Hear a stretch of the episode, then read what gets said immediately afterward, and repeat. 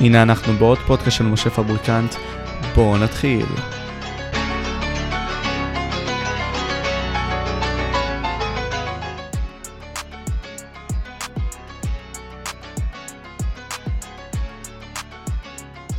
וכבוד הרב, קודם כל, יוסף בן פורת, שלום לך. עליך שלום, ערב טוב. ערב טוב, ערב טוב. כמובן המצב היום, אתה יודע, בזמן המלחמה פחות טוב, אבל אנחנו ניגע גם בזה, כן? אני רציתי להתחיל איתך את השיחה דווקא עם החטא הקדמון, כבוד הרב. אני חושב שזה נראה לי מצוין להתחיל עם זה, כי אתה יודע, זה הדבר שנותן תשתית להכל, אני חושב, היצר הרע, רוע, טוב, כל אותם דברים. והייתי שמח שנדבר על זה, כלומר, האם כעצם העובדה שהחטא הקדמון קרה, כל מה שקשור לאדם וחווה, מבסס את העובדה הזאת שהאדם הוא בעצם אדם עם יצרים רעים, והוא בעצם צריך להיאבק עם עצמו בשביל להיות אדם טוב? נכון, נכון, נכון, מצוין. יצר לב האדם רע מנעוריו ומתר כתוב, ובספרים כתוב, שכל מה שהנשמה ירדה לעולם, זה כדי להיאבק עם הגוף, הם בקונטרסט. הגוף הוא כולו חומר, והנשמה היא כולה רוחניות. נמצא כאן איפה כיתוב, ותפקידה של הנשמה, שהיא משכנה במוח, מותר האדם מן הבהמה, האינטליגנציה, להשתלט על הגוף ולשלוט בו. מילה אחת פשוטה. לכן ההגדרה של אדם היא מלך, מוח, לב, כבד. למה כבד? מסמל את החומר, זה הבלוטה הכי גדולה בגוף. זה מפעל עצום, יותר מהקונצרן הכי גדול בעולם, הכבד, מספר הפעולות שהוא עושה. לכן עד היום עוד לא המציאו כבד מלאכותי. אוקיי. המוח הוא קובר את המחשבים הכי גדולים. משהו שעוד לא הצליחו לרדת לעומקו. הוא אבל שולט. אז אדם הוא מלך. הוא שולט על הרגשות, שולף על כל הבודי, על כל הגוף. אבל אם אדם לא מגיע לשליטה, אלא מה שולט עליו? רוצה, תחשק לי, בא לי, בא. הכבד! מה קוראים לזה? כבד לב מוח, מה זה כלום? כלומניק. כלום. אבל יש אדם שזה הרגשות. הוא נתון בסערות של אמוציות. הוא לא מצליח להרגיע עצמו. כתוב בפסוק, והרשעים קיים נגרש, לא יוכלו השקט. הם תמיד בסערות, בסופות, בצונאמי, קיצור, כמו האוקיינוס. אז מה שולט אצלו? לב. לב, מוח כבד, זה למח. בתורה מסופר שהיה אחד למח. סיפור מעניין פעם אחרת. הבנתי. אז יש פה את ה... בוא נגיד ככה, את האוריקן הזה, עולם היצרים שאיתו, אנחנו צריכים בעצם להתמודד. כלומר, זה מה שמבדיל אותנו, כמו שאמרת, כבוד הרב, מהבהמה. כלומר, הבהמה עושה הכל בשביל לשרוד, מספק את היצרים שלה, כמו שימפנזה, סתם דוגמה, עושה הכל בשביל לשרוד, זה הכל, אין לה יותר מדי חשיבה ל... אין לה יצרים, לבהמה אין יצרים. בהמה יש DNA, היא סך הכל רובוט. רובוט שהכל צפוי מה שהוא יעשה, הכל מתוכנן. אין לה אפשרות לסטות מזה. רק האדם הוא היצור היחיד שיכול לשנות את דעתו ואת מעשיו מרגע לרגע. ואני חושב שזה היופי באמונה גם, אם אנחנו טיפה ננבור בזה, כלומר, הניסיון הזה בהבנה שאתה לא אדם מושלם, כולנו, וזה מאבק אינסופי להיות, במקרה של הדת, זה לנסות להיות עם כמה שיותר מצוות, כמה שיותר לעמוד מאחורי זה, ובכך לנסות גם אולי להיות בן אדם יותר טוב, לסובבים אותך, לסביבה. אני חושב שזה מאבק מאוד מעניין. נכון, נכון, נכון. השיא של האדם, פעם שאלו את אחד שחזוני, שמעת פעם את המילה הזאת? לא. הוא הלך לעולמו בדיוק לפני 70 שנה. הוא היה נחשב מה שקוראים גדול הדור, אולי גדול הדורות של כמה דורות לפניו. ומישהו שאל אותו פעם, מה התפקיד שבאדם בעולם? הוא אמר לעבור את ה-70 שנה בלי להתחכך עם אף אחד. הבנת? בלי להתחכך עם אף אחד. סולידי, טוב לכולם. נחמד לכולם, אמיתי לכולם. אבל הקטע הוא, וזה משהו מאוד מעניין, שגם אני חושב שהבנו את זה מהנאצים ועד לאירוע של 7 באוקטובר, אנשים עושים דברים שנראים לעין כרעים, במחשבה שמה שהם עושים הוא טוב. הנאצים חשבו שמה שהם עושים הוא טוב. תראו, הגזע, כמובן אנחנו מסתכלים על זה, אתה יודע, והסתכלו על זה במציאות עצמה כדבר רע, אבל הם מסתכלים על זה כטוב. חמאס, עם ההסתכלות הדתית של הקוראן, בעצם מדמיינת את הדאר אל סלאם ודאר אל אסלאם, כלומר, הניסיון הזה של להשליט את האומה הערבית שוב כדבר טוב, כמובן שזה דבר רע. אז זה די משחק מעניין, הדבר הזה שנקרא טוב, והדבר הזה שנקרא רע. כן. לכן אמרה כתוב, כל דרך איש ישר בעיניו, משום כל אחד והאמת שלו, כל אחד והמוסר שלו. זאת שאלת השאלות, מהזמן היות האדם ועד ימינו. אגב, אם הזכרת את החמאס והקוראן, זה הם סילפו את הקוראן, אני קראתי את הקוראן, אני יודע אותו. זה תזה חדשה שמישהו בנה את הקוראן וסילף אותו לחלוטין. תוציא בוויקיפדיה על חמאס ואתה תראה שם את כל הפרשנות, איך הוגה חמאס שיבשו את הקוראן לחלוטין. אבל לחלוטין. כן. מוחמד הוא שאב את הכל מהתורה. הוא היה אנאלפבית. הוא היה עבד משרת אצל יהודי. אז הוא שמע שיהודי סיפר לילדים, לאשתו, לאורחים, לימד תורה, ציפורים. המילה קוראן זה מקרא. אז הוא, כשהוא החליט שהוא נביא, הוא לקח מישהו והכתיב לו, כי הוא לא ידע לכתוב, את כל הקוראן. כך שכל הדברים האלה הם לא נאמרו שם. אבל עזוב, זה נושא בפני עצמו. כן. לא ניכנס עכשיו כן. לאידיאולוגיה ולכל הפיברוקים של החמאס. נדבר על 7 באוקטובר, כבוד הרב. אתה יודע, אני לא משייך את עצמי לחילונים, אני משייך את עצמי יותר למסורתי.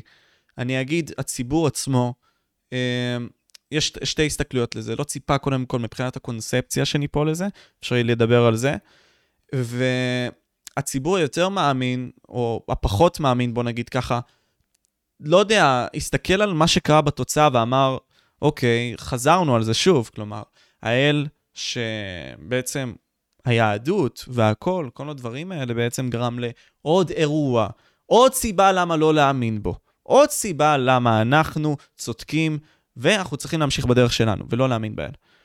אני חושב ששווה לדבר על זה, איך אתה מסתכל על זה, כבוד הרב?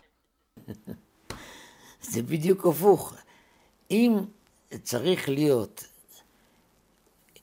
צריכה להיות איזושהי הוכחה שהתורה אמת, אין הוכחה יותר טובה מהאירוע הזה, או מהשואה 70 שנה לפני כן. בתורה הדבר כתוב מפורש, פעם אחר פעם, אם לא תשמרו את המצוות, תקבלו מכות. ככה דברים טובים בצורה מפורשת בעברית פשוטה שכל ילד כאן מבין אותה. בספר ויקרא, פרשת בחוקותיי. אם לא תשמעו לי, אני מקריא פרק חו"ב, פסוק י"ד. ולא תעשו את כל המצוות האלה, אם בחוקותיי תימסו, אם את משפטיי תיגעל נפשכם, לבלתי תעשות את כל מצוותיי, להפרכם את בריתי, אז הקדוש ברוך הוא אומר, אני אביא עליכם 49 כללות. ונתתי פניי בכם וניגפתם לפני אויביכם. ורדו בכם שונאיכם. ונסתם ואין רודף אתכם. אתם תברחו. והבאתי עליכם חרב נוקמת נקם ברית. אתם עשיתם הפרת ברית איתי. יש לנו חוזה, קונטרקט. ונאספתם אל עריכם. ושילחתי דבר בתוככם וניטעתם ביד אויב. ואכלתם בשר בניכם ובשר בנותיכם. ככה היה בשואה, ככה בחורבן הראשון, ככה בחורבן השני. למקרים קטסטרופליים כאלה. והשמדתי את במותיכם, ונתתי את פגריכם על פגרי גילוליכם, ונתתי את עריכם חורבה, מה שאנחנו ראינו בעוטף עזה. והשימותי אני את הארץ ושמו על האויביכם היושבים בה. זה קטע מספר ויקרא, וספר דברים, לא פחות חמור, הרבה יותר. אם לא תשמע, פרק כ"ח, פסוק ט"ו, אם לא תשמע בקול השם אלוקיך, לשמור לעשות את כל מצוותיו, ובאו אליך כל הקללות האלה והשיגוך.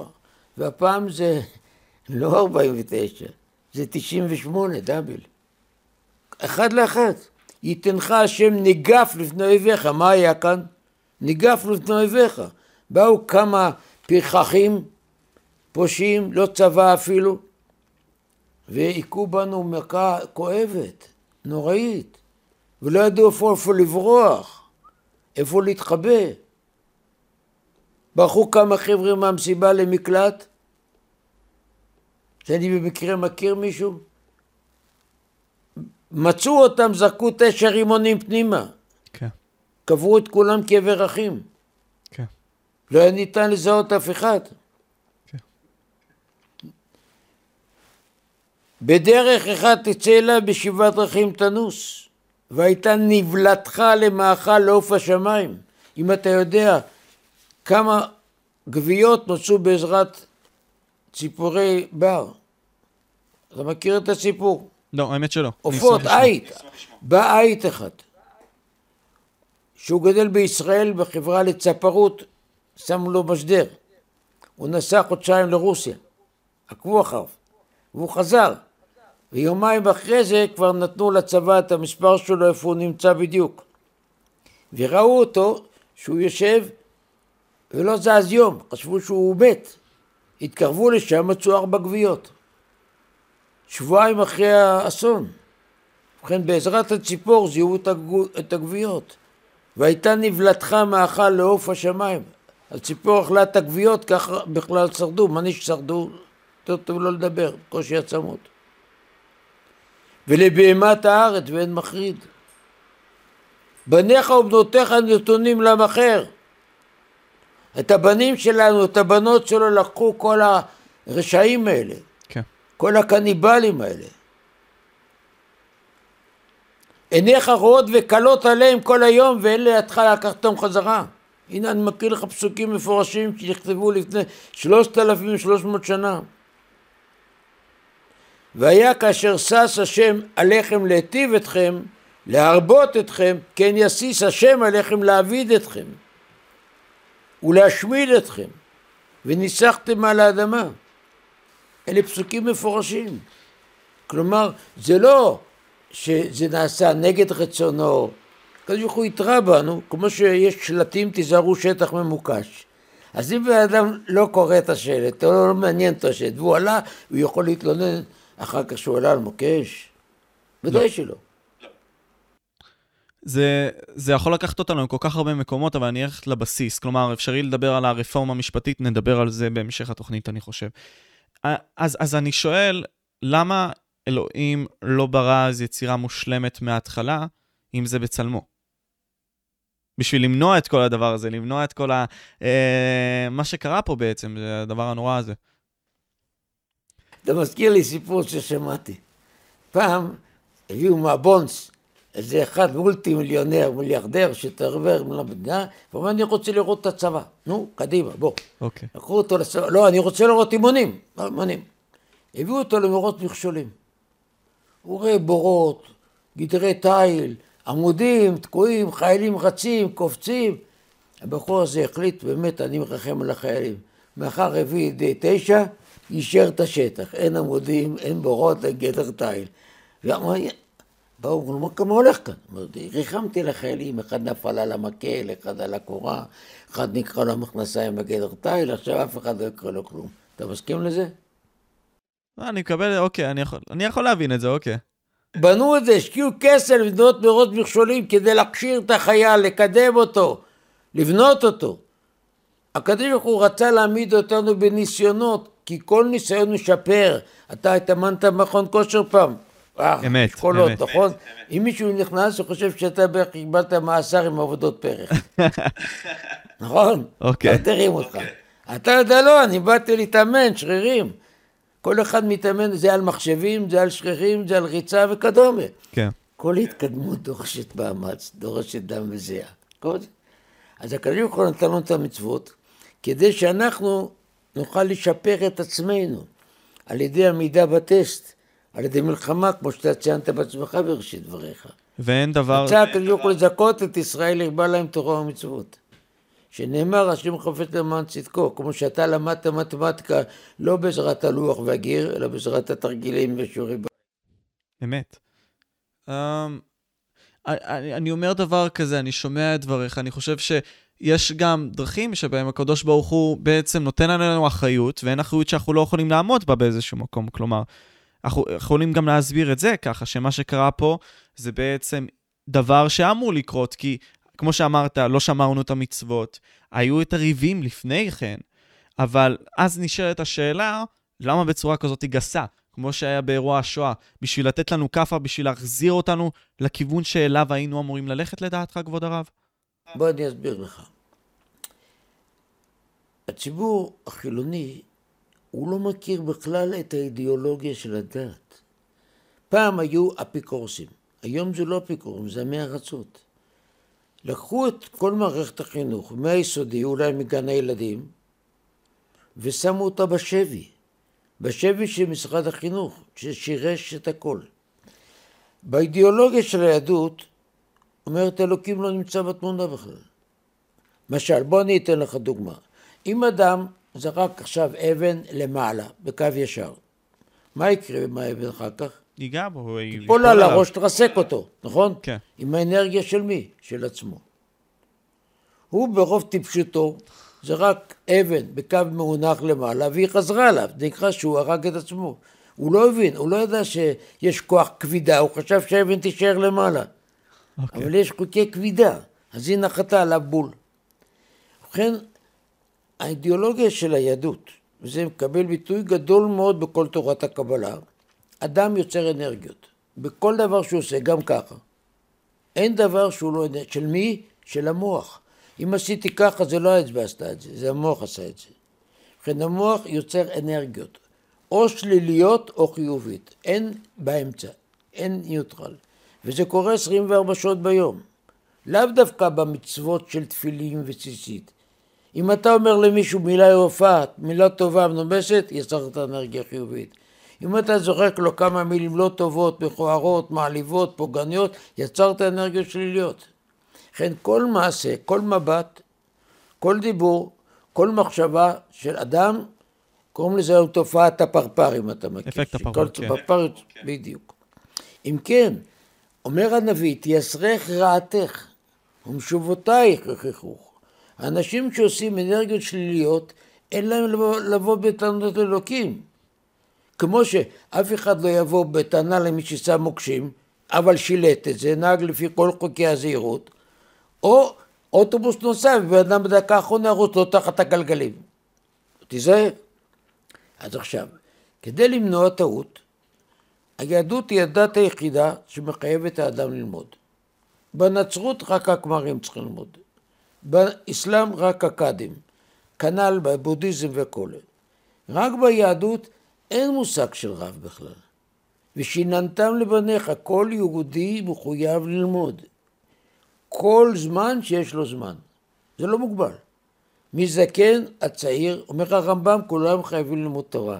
אחד חכם, אחד טיפש, אחד עשיר, אחד עני, כולם.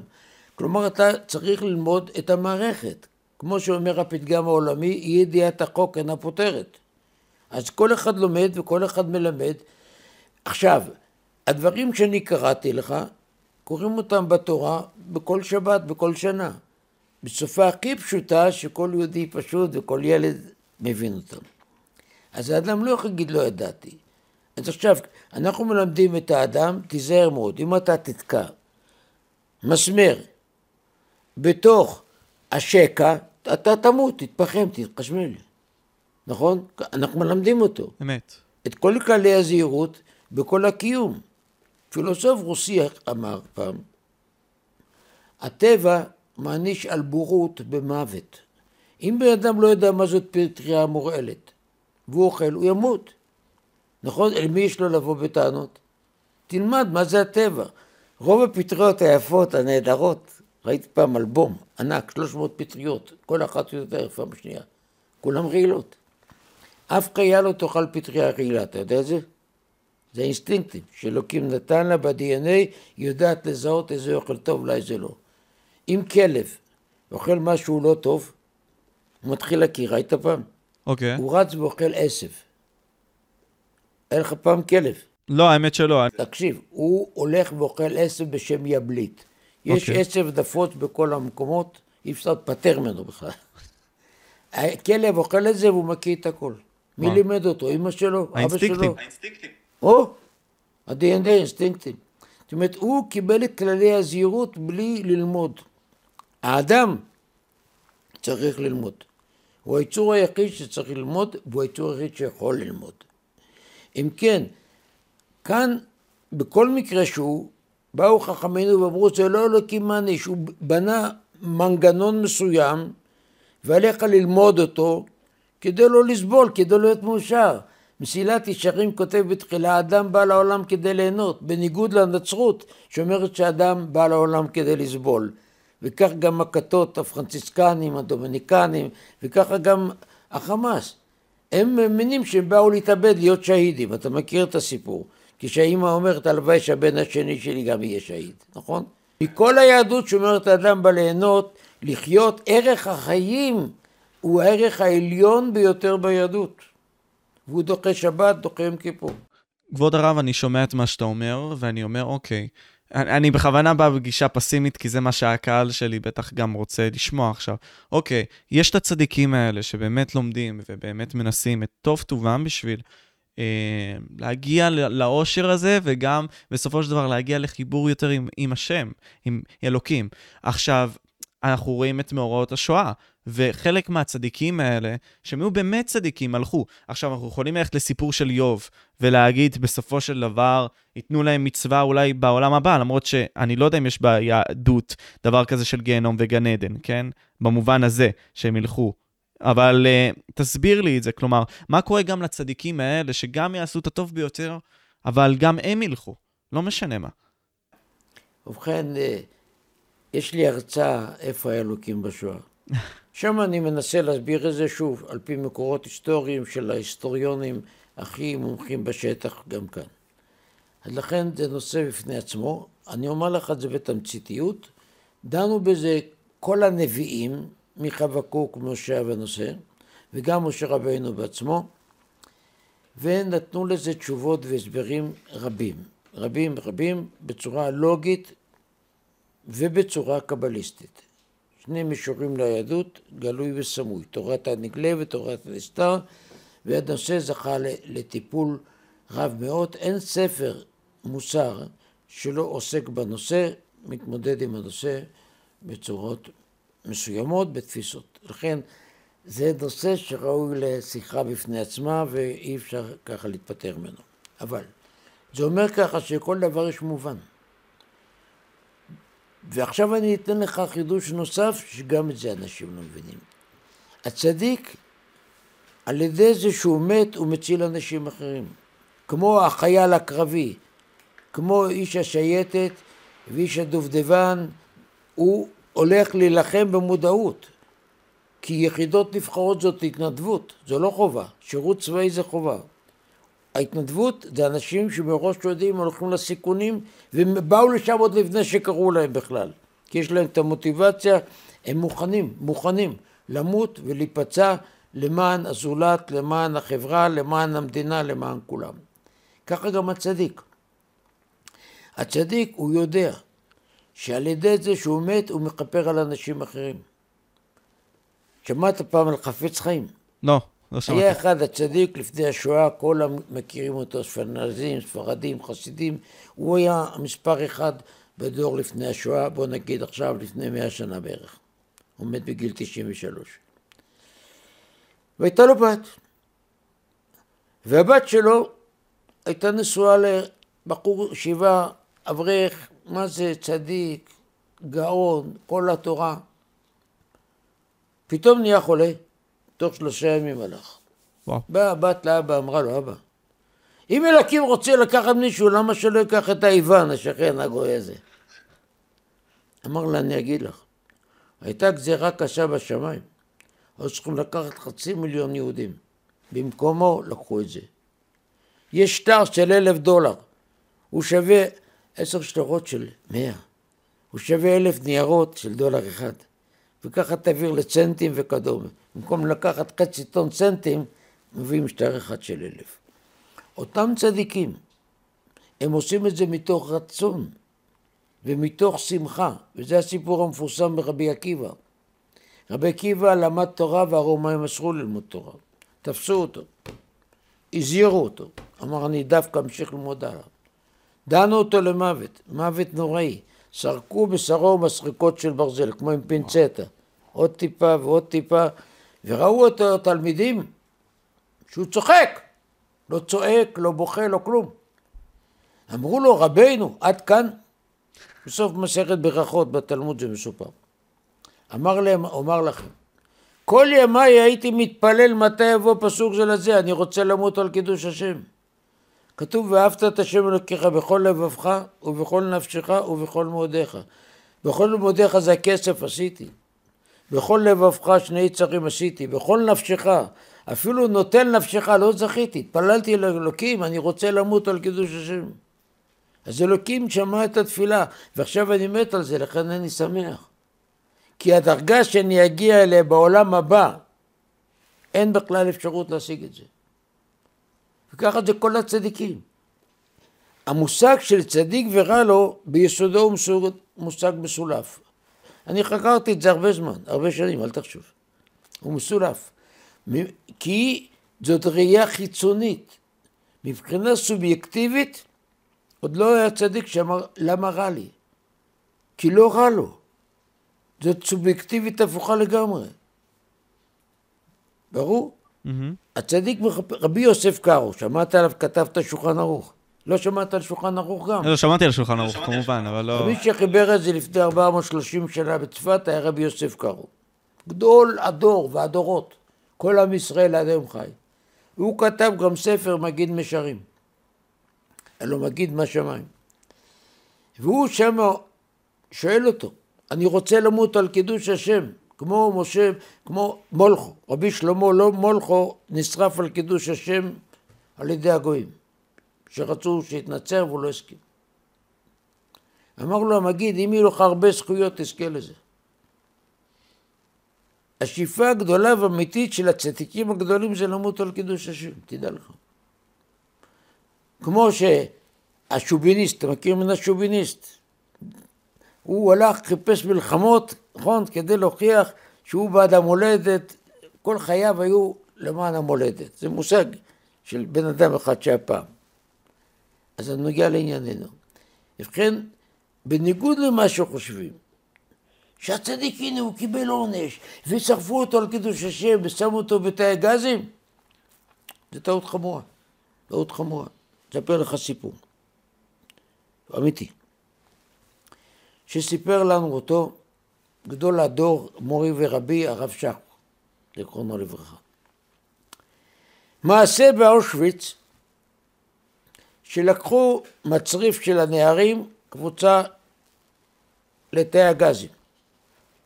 והם עמדו שם, לקחו להם כבר את הבגדים, הכל, חיכו לקדש לתאי הגזים, ומשם הולכים לכבשנים, אתה יודע.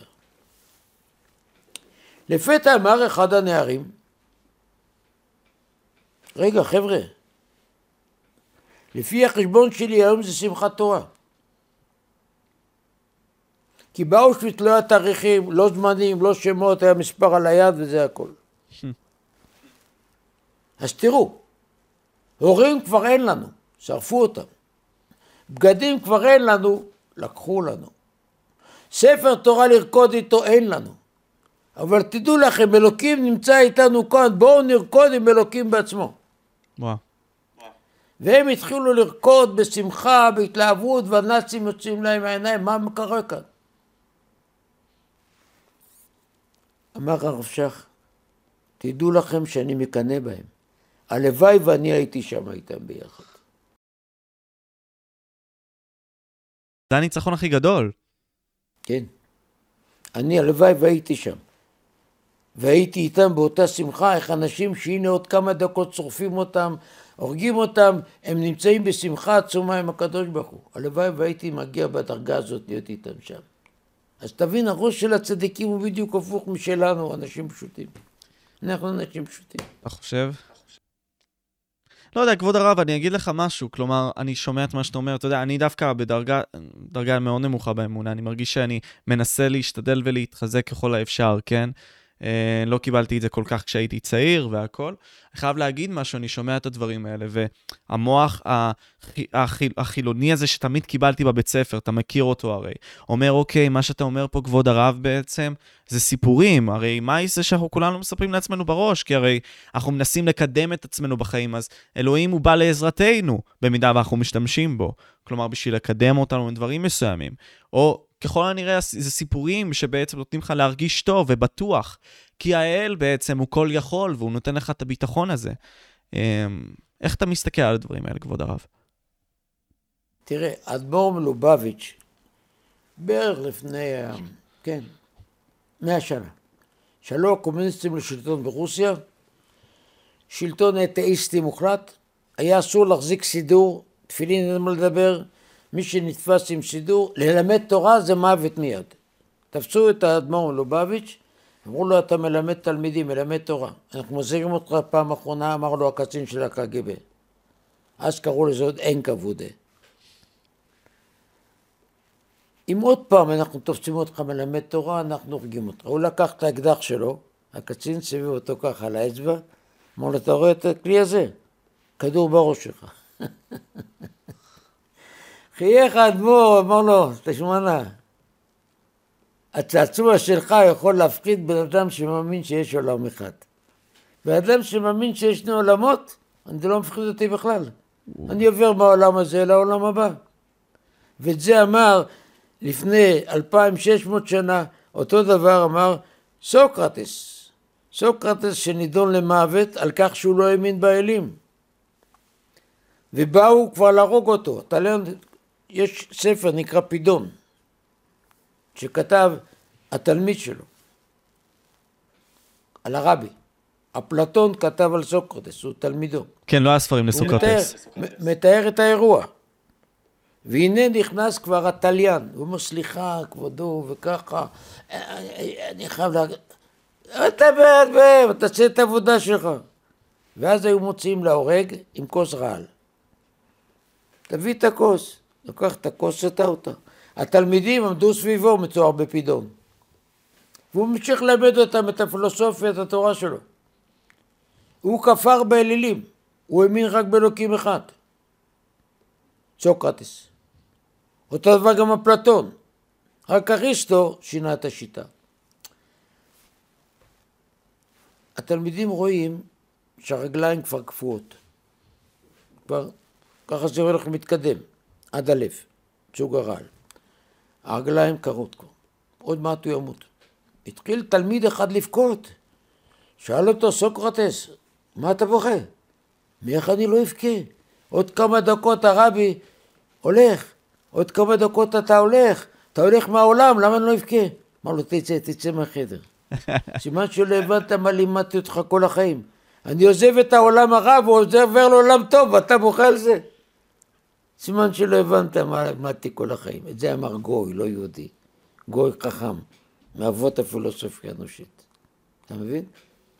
החינוך מתחיל בילדות, אבל אנחנו חיים בעולם היום שבעלי תשובה, שאנשים יכולים להתחיל גם בגיל 30-40.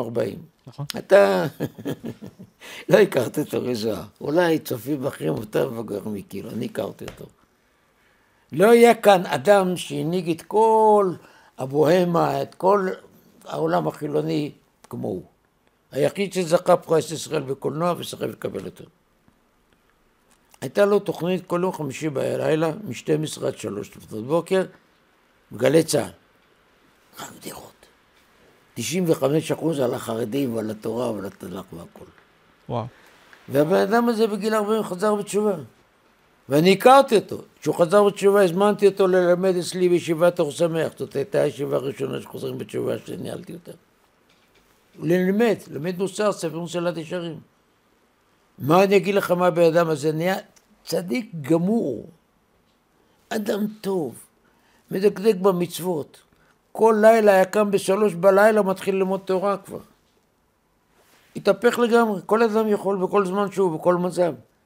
הישיבה שלנו מקבלת רק אנשים בעלי תשובה, רק אנשים ברקע חילוני, משפחה חילונית.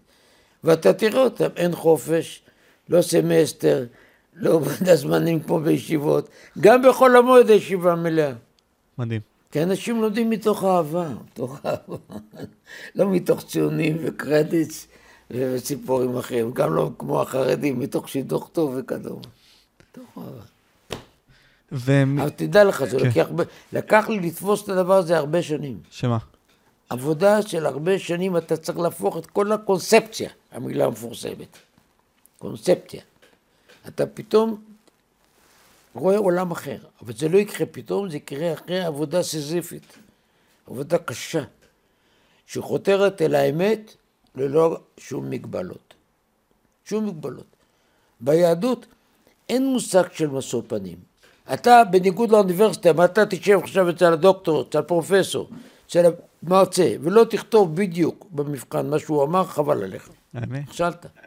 ביהדות תלמיד טוב, הוא אומר הפוך ברב. הפוך, הרב שמח. אתמול פגשתי רב אחד, אמרו לי, אתה יודע, הוא מהגאונים של הדור. אמרו לי, אתה יודע, יש לך נכד אצלי בשיעור, הוא תופס אותי, מה אני אגיד לך? מתקיף אותי מכאן, משם מצליח תפוס אותי בפינות. והוא שמח ואני שמחתי. זה בדיוק הפוך. אם אתה תראה פעם שיעור בישיבה, זה דו-קרב. דו-קרב של הרב והתלמידים ביניהם לבין עצמם, מתוך שמחה, ואינם זזים. כתוב בתלמוד הרב ותלמידו, אב ובנו. בשעה שיושבים עוסקים בתורה, נעשים אויבים זה לזה. אינם זזים משם שנעשים אוהבים זה לזה. זה עולם אחר לגמרי. הם חושבים שמכירים אותנו חילונים, אפילו לא ככה. בוא נגיד, חושבים שמכירים את הערבים, הם לא מכירים אותם בכלל. וראית כאן. אז הוא חושב ככה, אני אהיה ככה, אתה ראית מה פתאום. אתם מפנטזים, לא מכירים כלום. כי התלמוד הוא הפך אותנו לעם חכם. ואם אנשים לא לומדים תלמוד, הם טיפשים. כתוב ברש"י בספר דברים, אם תלמדו את התורה, כתוב בפסוק בתורה, ואמרו רק עם חכם ונבון, הגוי הגדול הזה, עם ישראל. עם חכם. אם לא תלמדו, יגידו שאתם טיפשים, אומר רש"י. כל הגויים. שגריר. דרום קוריאה בישראל. אתה יודע, יש אונסקו, עושה כל שנה מבחן של כל בית הספר תיכונים בעולם, מה הדירוג? כן. אנחנו מקום 25 ב-OECD לדעתי. זה במקרה 41, לא חשוב.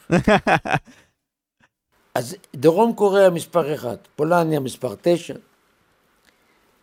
אז אנחנו, ככה סיפר השגריר כאן, העם הכי חכם בעולם, חוץ מהיהודים, הם יותר חכמים. אז עשינו מחקר, למה? התברר שזה שמלמדים תלמוד עושה אותם לחכמים. תרגמו את כל התלמוד לשפה דרום קוריאה, זה ספר חובה בתיכון. אני כבר גמרתי את כל התלמוד. אשתי גמרה רק חצי, הביאה מאבא שלה את הספרים. כשהוציאו לאנשים את התלמוד, הוציאו להם את החוכמה. הם מאובנים. אז הם חושבים, הוא מסע להם משחקים, הוא עובד עליהם בעיניים, אפילו איזה ערבי אחד. תאר לך, יכול לטמטם אותם. בתורה, אם אתה תלמד פעם תלמוד, אתה כל הזמן חושב בראש של 3 אנשים. מה חושב הגנב? מה חושב זה שגונבים ממנו? מה חושב העד שבא להעיד? אתה כל הזמן עסוק באקסטרפולציות, בדינמיקה חשיבתית. 90% מכל התלמוד זה פסיכולוגיה, אבל אמיתית. לא של תפסים ומחלקים של תפסים ומה אנשים מלאים. זה לא... פעם אמרו לשר אחד חכם, שברחוב מדברים ככה, שעל איזה רחוב. בתקווה מדברים משהו, ברחביה מדברים משהו. אתה דבר? לא.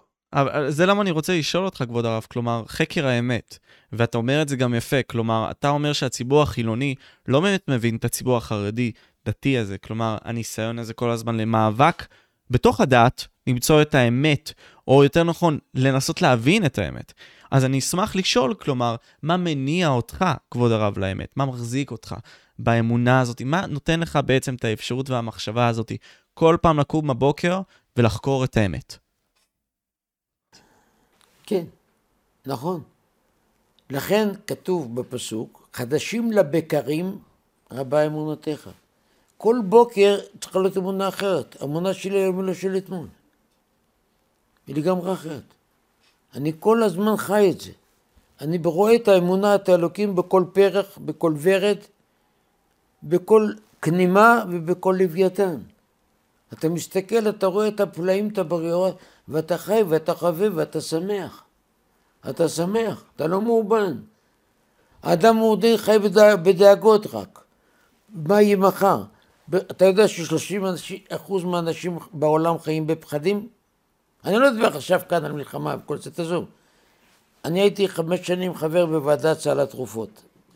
ובאו פרופסורים, הפסיכיאטרים, שממליצים על כל תרופה, ואמרו היום 30% מהאנשים צורכים תרופות כאלה. למה? העולם כזה ענק, כל כך סיכונים. אחד מפחד שיש לו סרטן, ואחד מפחד ממס הכנסה, ואחד מפחד מאשתו, ואחד מהשכן, ואחד אולי תהיה לו תאונה. אין סוף, אין סוף דברים. במקום לראות את העולם, את הטוב, את היפה, את הנחמד, תחיה את היופי. אני הולך ברחוב ואני רואה אנשים בלי חיוך, ככה, מאובנים כאלה הולכים. זה לא טוב. אתה צריך לראות עם חדווה, עם שמחה. התורה נועדה לתת לנו שמחה. לכן אמרו חכמינו שהתורה נקראת סם. זכה נשאת לו סם חיים. לא זכה נשאת לו סם המוות. זאת אומרת, אתה קובע את החלק שלך בחיים. אני זוכר שנה אחרי שאורי זוהר חזר בתשובה. הוא הופיע במתנ"ס בנתיבות. אני ירדתי לנגב, 4.5 שנים בירושלים. שם באופקים על יד נתיבות. אז הוא אמר לאנשים ככה, אם יש לי עולם הבא או לא, אני לא יודע. אני רק רוצה להגיד לכם. אני לא עזבתי את החילוניות בגלל שלי משבר. היה לי הכל כסף, כבוד, נשים, מה שאתם רוצים. אבל את העולם הזה שיש לי היום, כלומר הנאה בחיים, אני לא יחליף עם העולם של פעם. אני היום הרבה יותר נהנה מהחיים בעולם הזה. כשבאדם נמצא בתורה, הוא שמח. איזה הוא עשיר, השמח בחלקו. הוא יודע שאלוקים אוהב אותי, הוא יודע שאלוקים נותן לי, והוא ייתן לי גם מחר, מה יש לדאוג מה יהיה מחר. מי שייתן לי את החיים מחר, הוא צריך להביא לי את האוכל מחר. לכן דוד המלך אומר בתהילים, אני כגמול עלינו. אתה יודע מה זה גמול? גמול זה יונק. תינוק בן חודש, חודשיים, יונק מאמא שלו. תגיד לי, יש לו דאגה מחר מאמא לו אוכל או לא?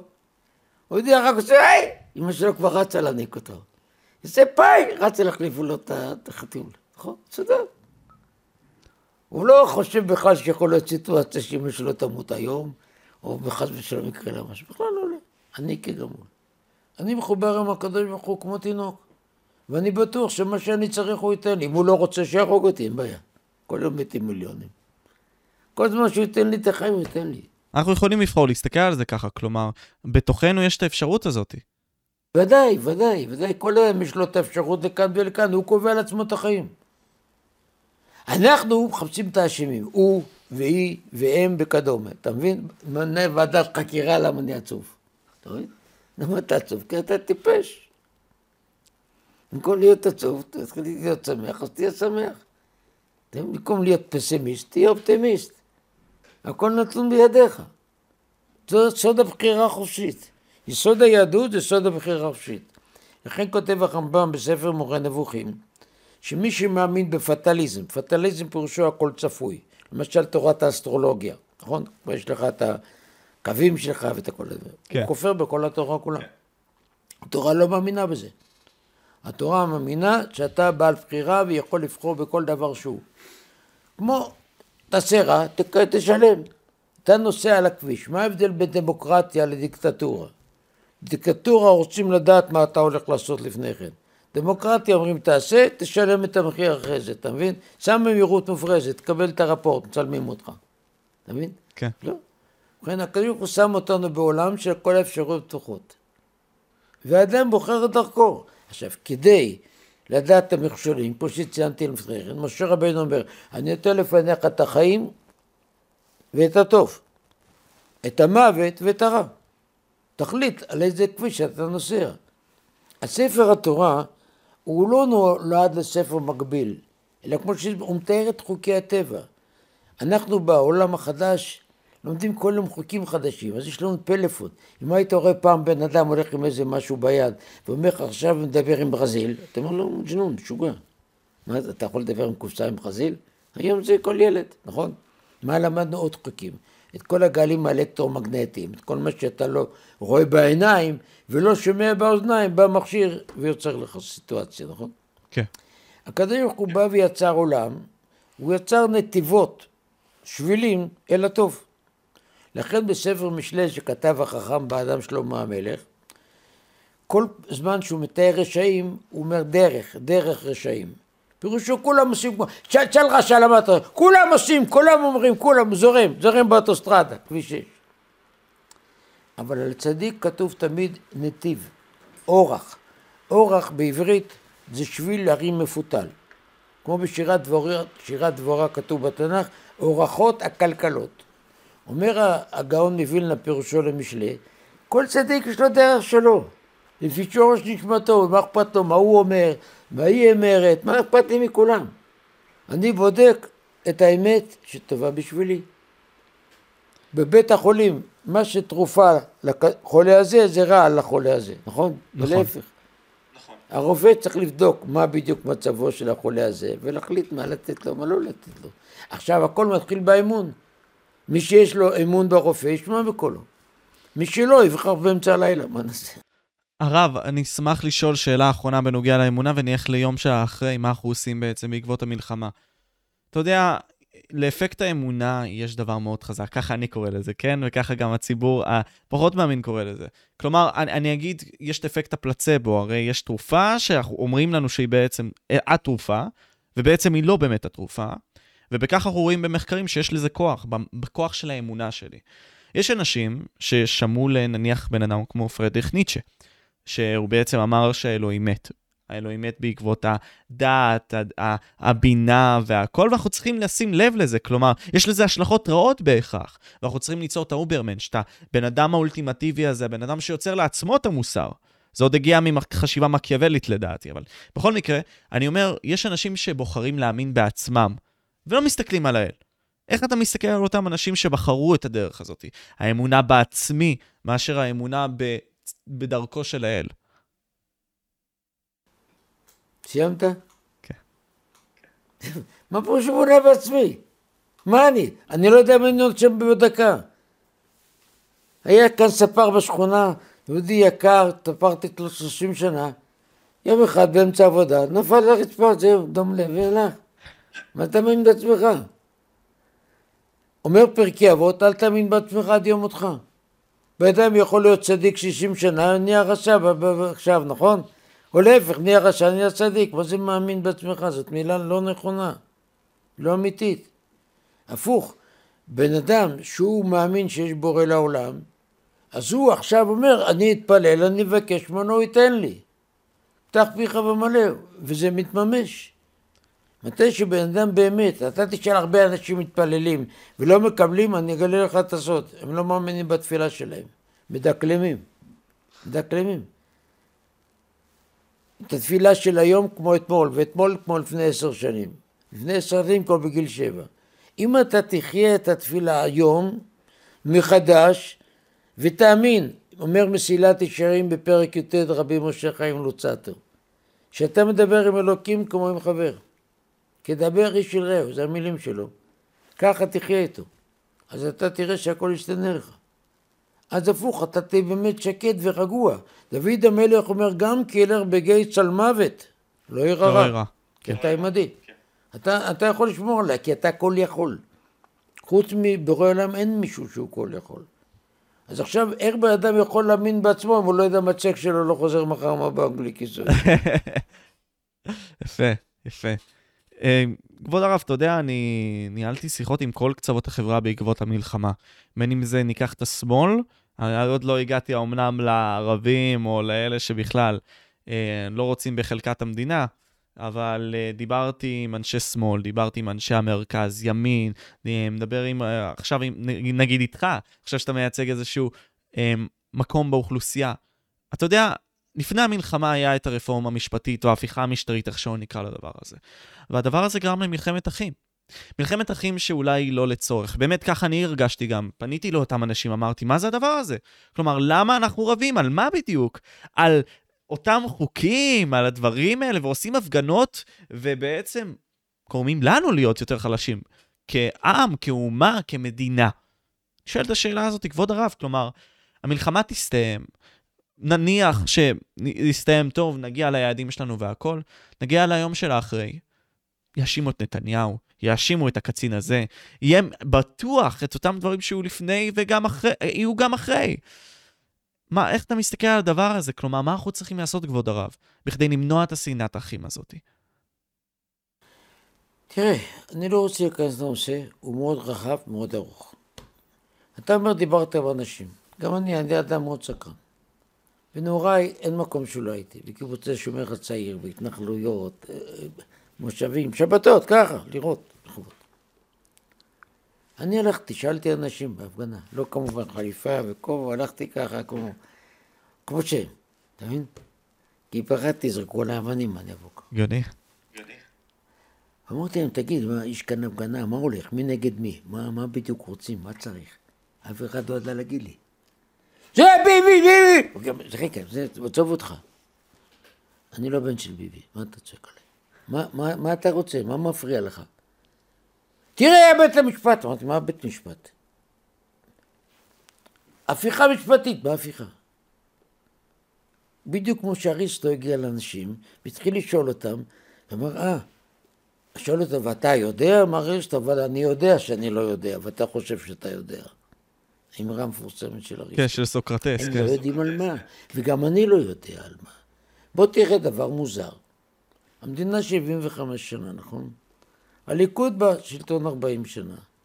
אתה יודע שלא היה אף אלוף, לא רמטכ"ל, לא היה אפילו רמטכ"ל אחד ליכודניק? וואלה. המדינה נשלטת על ידי 7 קודקודים. רמטכ"ל, מפכ"ל, פרקליט המדינה, היועץ המשפטי, כן? נשיא בית המשפט העליון, אף אחד לא היה ליכודניק, במשך כל 40 שנה, במשך כל 75 שנה, לא יודע מה ליכוד שואלה על זה. עכשיו תעזוב אותם. יש כיפות סרוגות, יש דתיים לאומיים, יש חרדלי, נכון? הם היום שמהווים חוט השדרה שכל הצבא, שכל הקצונה, את הרמה של מח"ט. אתה יודע שלא היה אף אחד מכיפה סרוגה, לא נשיא בית המשפט העליון, לא רמטכ"ל ולא מפכ"ל, תכניס את זה למחשב, תחשב מה הסיכויים שזה מקרי. אני נתתי את זה לכמה פרופסורים סטטיסטיקה, אמרו זה שואף לאפס, זה משחק מכור. מראש הם לא נכנסים. דיברתי לפני הרבה שנים עם אחד שקראו לו מספר אחד בצבא, חייל, הוא היה תת-אלוף. אמרתי לו, כל החברים שלך קיבלו כבר אלוף לפני 5 שנים. למה אתה לא קיבלת? הוא אומר לי, הם פחדים, אני אלוף כבר, שמעתי אותי גם לרמטכ"ל. איך זה? אתה סמוטריץ, בן גביר, או כל המבדל, משנה את השמות של הציונות הדתית, לא משנה, איך אתם שותקים על זה? איך? אף פעם לא היה פרקליט המדינה מכם, אף פעם לא היה מפכ"ל, עזוב. לא אלופים הן. אתה מכיר היום אלוף אחד מהציונות הדתית? לא היום ולפני 10 ולפני 40 שנה. הם לכל הדעות לפחות 10% באוכלוסייה, נכון? איך זה שלא היה אף אחד כזה? אתה מכיר פעם נשיא בית המשפט העליון שהיה עם כיפה סרוגה? עזוב את החרדים, עזוב. הם נשאר בפני עצמם. אני לא מצלצלי. לא נולדתי חרדי. אני לא באתי נולדתי חרדי. אני גדלתי דתי לאומי בני עקיבא. באותו שבט עם יצחק לוי שהיה מנהיג המבדל. אז אני מכיר את זה. איך זה תגיד לי? אז אתה לא מבין שכל העסק הזה מכור? אז על מה הם רבים עכשיו? רגע, שופטים עם כולם אנשים ישרים והגונים, מאכפת לך מי יהיה שופט. מאכפת לך מי עבד על מינוי שופטים. עם כל השופטים ביסודם הם אנשים ישורים והגונים, בלי קונספציה, בלי דעות קדומות, נכון? בלי אג'נדה. אז מה אכפת לך מי שופט? אלא מה? אתה יודע שהשופט יש לו אג'נדה, וזה שמאלני שופט וזה ימני. אני מציע, תקשיב טוב מה אני מציע. כל אחד שופט שיבוא להיות שופט, מועמדות, תגיד אתה ימני או שמאלי. גדורי, הרי אתה משהו. אתה רוצה להיות אלוף, תכתוב לפני זה, אתה ימני או שמאלי. החלוקה צריכה להיות לפי האוכלוסייה, סליחה, בארצות הברית שבוחרים נשיא חדש, 25,000 פקידים מתפטרים באותו יום. ומנים 25,000 מהמפלגה של הנשיא החדש. בוא, אתה ימני, שופט מני טוב מאוד, שופט שמאלי גם טוב מאוד. אני בעד כולם. אבל הפרופורציה שלכם, במערכת השלטון תהיה כמו שהעם החליט. כמו שהעם החליט. אז עכשיו, בחלוקה, מחליטים איזה תת-אלוף יעלה לאלוף, נכון? אז החליטו שזה יהיה בשוויון, כולם טובים, כולם גיבורים, כולם אמיצים. אבל אתה תהיה באג'נדה הזאת של העם. הריבון האמיתי זה העם. זה לא ועדה למינוי שופטים, ולא ועדה למינוי, נגיד בנק ישראל או אני יודע מי. קליקה, בעברית פשוטה. ככה צריך להתנהג בצורה מה שנקרא קלפים חשופים. ולא משחקים, לא, מה זה חשוב? אז אם זה לא חשוב, אז מה כל ההפגנות שלכם? על מה כל ההפגנות? בסדר, בוא נחליט. תראה, הציבור החרדי עשה פעם אחת את ההפגנה הכי גדולה בהיסטוריה, 1,000,000 איש. עלה גשר המתרים בערך לפני 15 שנה. כשהציבור החרדי איבד את כל האמון בית המשפט העליון בבג"ץ. אספו מכל הארץ, באו 1,000,000 איש. חצי שעה. בלי נאומים, בלי הסתה, אמרו תהילים, חצי שעה והתפזרו.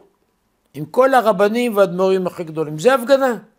באתם, תאמרו בצד, תחזיקו שלטים, שעתה הראיתם כמה אנשים בעד האידיאה הזאת. הלאה, מה כל הצרחות? מה כל התופים והמחולות והחצוצרות? מה זה כאן? כן. זה הפגנה, זה ונדליזם, זה חוליגניזם. אני לא קורא להם שמאלנים. זה לא נכון, אני אומר לא שמאלנים. הם אנשים עשירים מבוססים. אני לא קורא להם אנרכיסטים. הם לא אנרכיסטים. הם לא יודעים מה זה. תשאלתם מה זה מילה, הם לא יודעים. הם חוליגנים. אתה יודע מה זה חוליגנים? זה הכל. אנשים פראים. רובם בגיל העמידה כבר. אז זה התרבות של עם ישראל. אתה לא יודע בכלל מה מדברים עלינו בחוץ לארץ.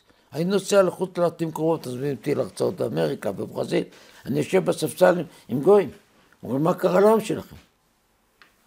מעם תרבותי שהיה בעבר, הפכתם לעם שעולה צורף כבישים, עוצר נתיבי תנועה. זה הפגנה זה לעצור נתיבי תנועה? כן? לא, ממש לא. כן. זה נגד הפגנה. זה נקראת מלחמה. נגד מי? נגד עצמנו כול. אז מה אתה מחנך את הנוער? איפה הכל מתחיל מהכנסת? כן. כשאתה רואה שכל אחד בכנסת צועק על השני, מקלל את השני ורב מה שני, מה יגידו? עזובי הקיר עם בחזים שולט. לגמרי. אותי זה מדאיג יותר מהכל, אני קורא לזה הרמה התרבותית. יכול להיות מאבק אידיאולוגי על הכל, ימין, שמאל, אני מבין כולם, אבל בוא, כתוב בתלמוד, בית שמאי ובית הלל, אתה מכיר את המילים האלה לפחות, לא? כן. לחמו אחד בשני ברמה הלכתית קשה, אבל הם קיימו בעצמם האמת והשלום האהבו. לא אמת במקום שלום, ולא שלום במקום אמת. כמו שמעתי הרב והתלמיד. ויכוח אינטלקטואלי אמיתי, תרבותי, יפה. ראית, שאלתי אתכם גמרת לדבר. כי פרקי אבות כתוב, הנכנס לדברי חברו, הוא גולם. תן לשני לגמור לדבר. אני לפעמים מזין לי דיון בכנסת, דיון של חרשים. אף אחד לא נותן לשני לדבר, אבל לא שואל מה. אז בעד מה אתה? בעד מי נגד? תרבותי. כמו שהיינו עם... בעבר, גם האנטישמים לא ישימו אותנו בחוסר תרבותיות. נמצאו עלינו עלילות, לוקחים ריבית או אני יודע מה. לא ככה. לא היינו עם של בתי סוהר. אתה יודע שהיום בתי סוהר צפופים, אין מקום שחררו אנשים שנתיים לפני הזמן? יש לנו את הספרים, גרמניה זו מדינה מסודרת. ואנחנו רואים לפני 100-200 שנה לא יהודים בצוהר. רוצחים בכלל מה לדבר. אבא שלי מפולניה. הוא סיפר שאצלהם אמרו שיש כפר אחד, 50 קילומטר מהמקום שהם גרו, ששם יש יהודי אחד גונב סוסים. אתה מבין? זה כוח הפשע, הקרימינל הגדול, וזה 50 קילומטר. שוד? וואי, אין דבר כזה. רוצח יהודי? אין דבר כזה אף פעם. ובדקו ביומנים של המשטרה בגרמניה. על מה אתה מדבר? אז מה באנו לכאן? להיות יותר גרועים משבט הזולו? זה מה שמדאיג אותי. כן. לא, כל הדברים האלה. כל הדברים האלה בכלל לא מעניינים. אתה יודע... את כל הקומבינות עושים כמה אנשים למעלה, ומרעילים את כל האומה למטה. ואתה יודע, אנחנו רואים את זה, כלומר, הצעירים, ואנחנו אומרים, כלומר, אנחנו מגיעים לעולם הזה, כבוד הרב, בגישה יותר נאיבית. כלומר, אנחנו לא מכירים את חוקי המשחק, ובסוף מחנכים אותנו לחוקי המשחק, כן? אבל עדיין, כשאנחנו רואים את המציאות, אנחנו אומרים, זאת המציאות שנותנים להם, כלומר, כל המחאות, אני חושב ששני הצדדים חוטאים בזה, כלומר, אני חושב שההפיכה המשטרית הייתה מוגזמת, ואני חושב שהיה בקטנה המחאות של הרפורמה, כן? על הרפורמה המשפטית. אבל אני אומר, גם השיחות בכנסת אתה ציינת את זה, כלומר, מהי הדוגמה הזאת? כלומר, השיחה החכמה, אתה יודע, עם הספר, זה השיחה הזאת שאנחנו מנהלים עכשיו, כלומר, אתה ציינת את זה גם, כלומר, החכם הוא זה ששותק ומקשיב עד שחברו מסיים לדבר. אנחנו שומעים אחד את השני, זה השיח, ובכך אנחנו מקדמים אותו. אז אני אומר, לאן לנו ניצוד מכאן? כלומר, כבוד הרב, אנחנו רואים את הדברים האלה, רואים את האנשים מהשמאל, רואים את האנשים מהימין. נגיד סתם, אני דיברתי עם בחור משוברי שתיקה, אתה מכיר את הארגון. אומר דבר שהמשיחים האלה, המתנחלים האלה, הם הבעיה, הם אלה שיוצרים את הבעיה ביהודה ושומרון, אותם צריך להעיף, הם אלה שמונעים מאיתנו משלום. כלומר, כל אותם דברים בעצם מונעים מאיתנו, מלהגיע לדבר הזה שאנחנו רוצים, שזה הטוב הזה, המקום הטוב הזה בעולם. נכון, תראה, הדמוקרטיה, צ'רצ'יל אמר פעם, שדמוקרטיה זה דבר מאוד גרוע, רק אני לא מכיר דבר יותר טוב ממנו, ככה אמר צ'רצ'יל. לכן שים לב, יתרונה של הדמוקרטיה, תדבר, תסביר, כל הדרכים הנראות לך, אבל זה שתתעמוד על הכביש ותחסום מחסומים ותצרח צרחות נגד ביבי או נגד מישהו אחר, אני במקרה אומר, לא משנה בימין, שמאל, מהאמצע מתנחלים, זה לא יוסיף כלום. אם הזכרת התנחלויות, הם קמו בדיוק בצורה הפוכה, של גוש אמונים קראו לזה, שהם באו עשו התנחלות, הממשלה החליטה לפנות אותם, והצבא החליט לפנות אותם, והם בכוח נשארו, אתה מבין? תרבות הכוח נמצאת בכל המקומות. וזו תרבות שלילית, זו תרבות ונדלית. לא ככה צריכה להתנהג האומה שלנו, שסימלה את התרבות, את הטולרנטיות, את מגוון הדעות, מתוך אמת ושלום. לכן בוא נתחיל, איפה אני רואה את מקור הבעיה במשרד החינוך? לגמרי. שלא מחנך. לכן תתתי לך דוגמה. תפסו בדיקטטורה, תפסו את כל הנוער, והוציאו חוק. זה נקרא תקנות מנכ"ל, הוראות מנכ"ל של משרד החינוך, אסור להכניס רב חרדי לבית ספר, דבר. טיפשי. גם התלמידים רוצים, גם ההורים. את כל בעלי השיגונות והסטיות והדעות הפוליטיות הכי גרועות, למה לא? פלורליזם, חופש הדיבור. רב חרדי כתבו באותו דבר בצבא. יש פקודות מטכ"ל, אסור להכניס רב חרדי לצבא. דיברתי עם אדיצ'י, לאלוף משנה, אמרתי לו, תשמע, אנשים בפחדים, אני חי את החברה. וזה דבר טבעי, שהאדם הולך למלחמה, אין דבר יותר גרוע מזה בעולם, יותר מסוכן. בוא, אני מוכן לתת, כנס, לתת הרצאות, חיזוק אותם, ביטחון, מה שאמרת מקודם, אתה מבין? אמרו לי, רב חרדי לא מכניסים. אתה מבין, יודנריין.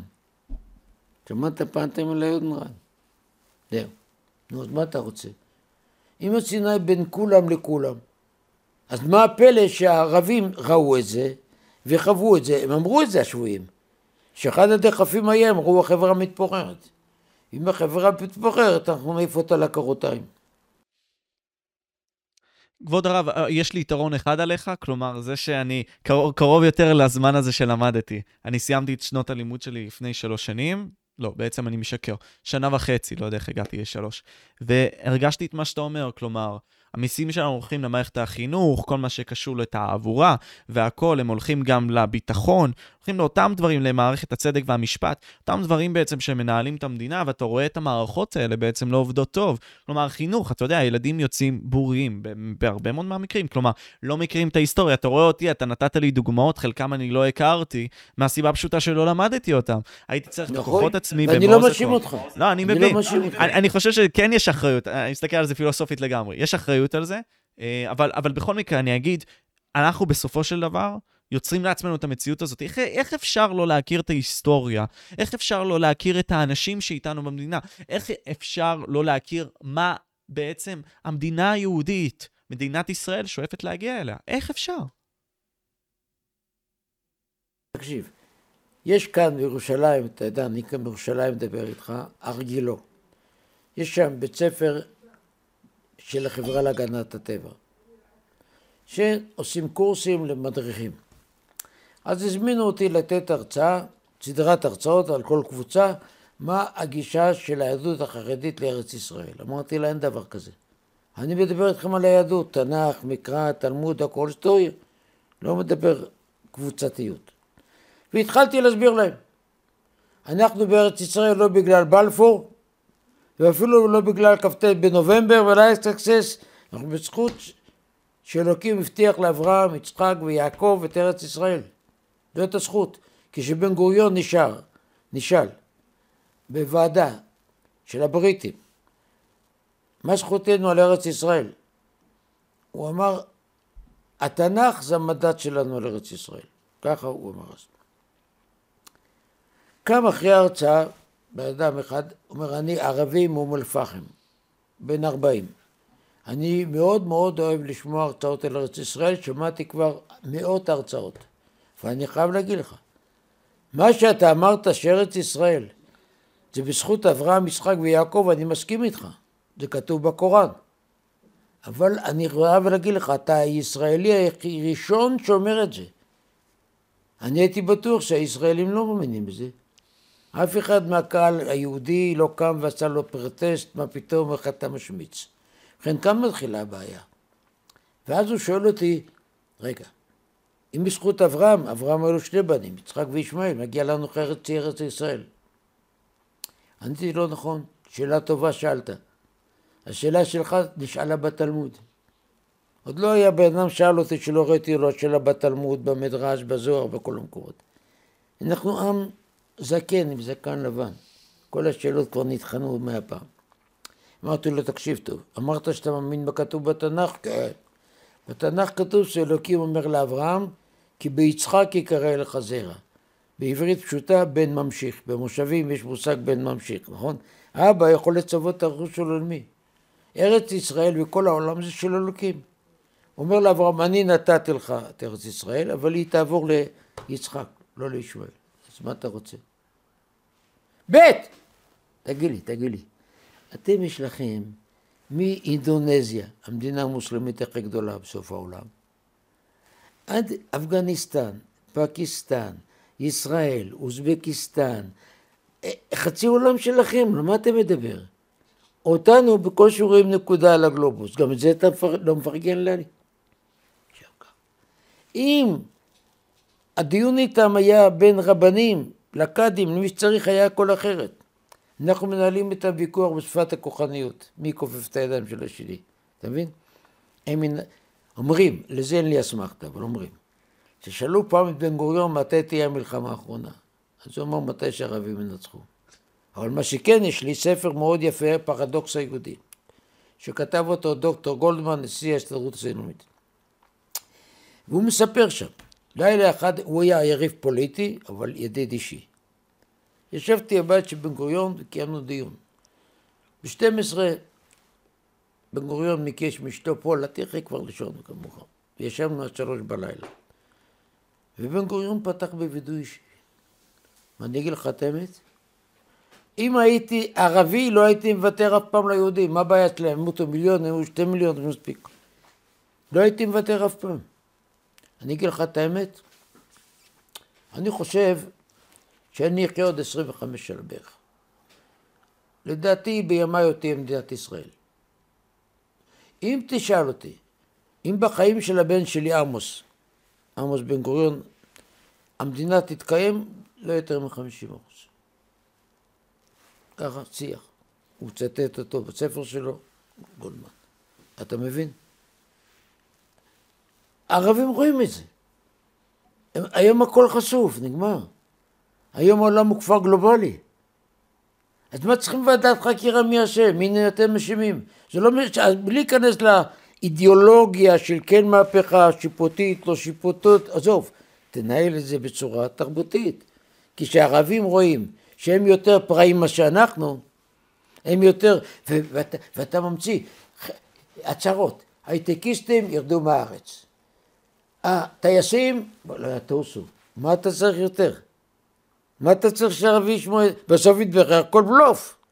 כולם מגייסים, כולם משרתים, כולם מפציצים, אבל עזוב, הם אמרו, עכשיו אנחנו מכירת חיסול, בוא נקנה, 90% הנחה. פריידי, בלאק פריידי, נעשה עליהם בלאק פריידי. נקנה אותם מכירת סבונה. זה מה שאמרו, מה אתה רוצה? אז בשביל מה צריכים ועדות? עזוב, לפרטים הטכניים, מה שריה אמר לך ברעיון אבי וייס. זה הכל דברים מסמררים. כן. לא ידעתי לפני זה. כן. רציתי לראות מי אתה, אז הסתכלתי את התוכנית הזאת.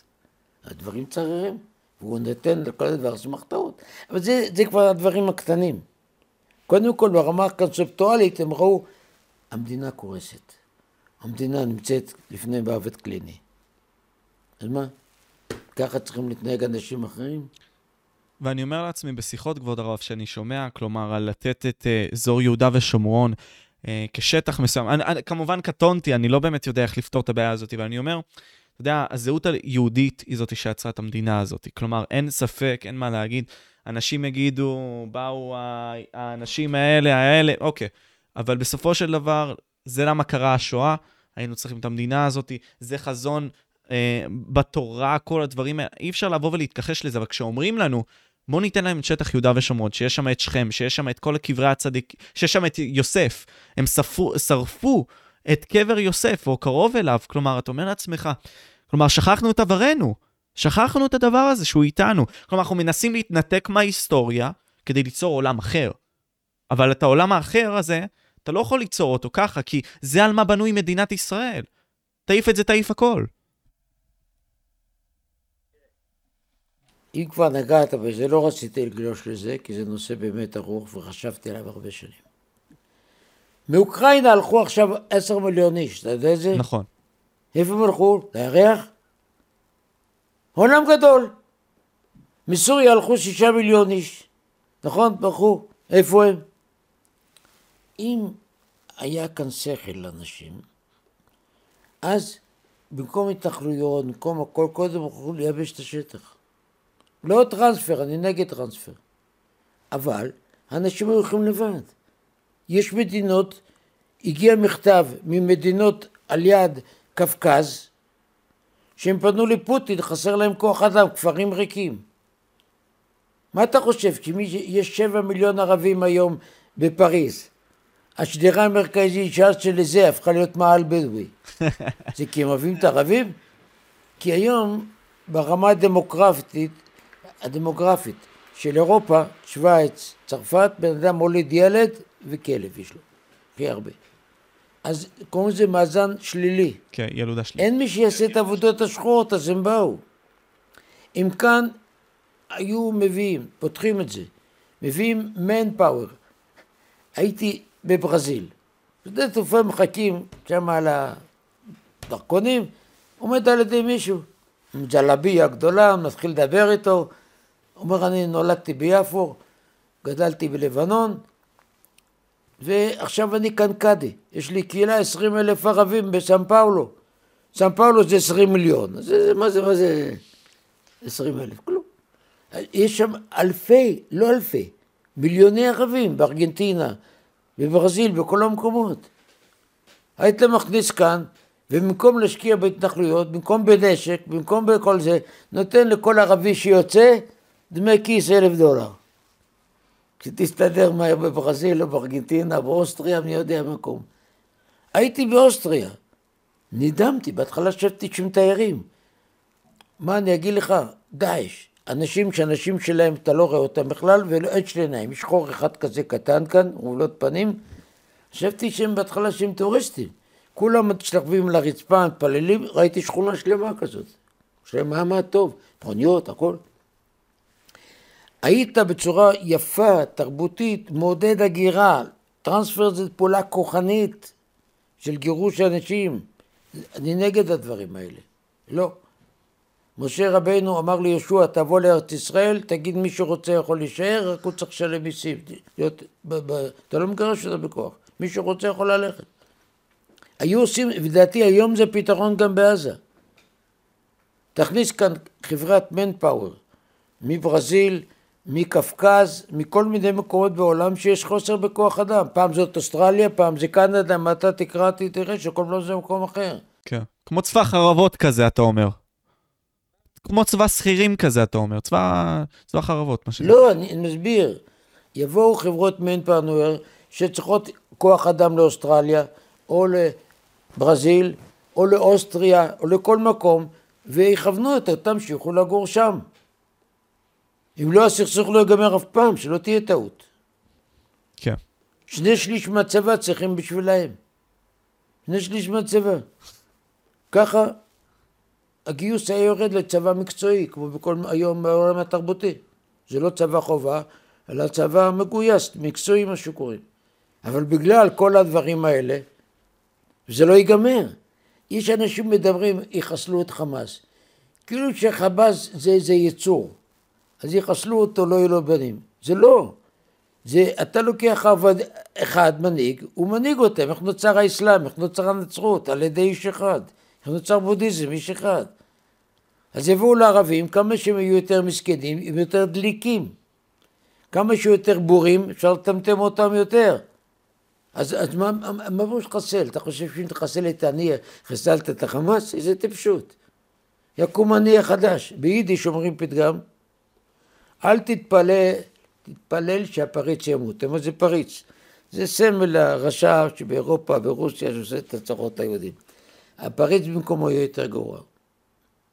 הייתה חגיגה גדולה, הרגו את שייח יאסין. עוד אני לא יודע מה אתה כבר נולד. שייח יאסין נהרג, כן. הרגו אותו, מה בא?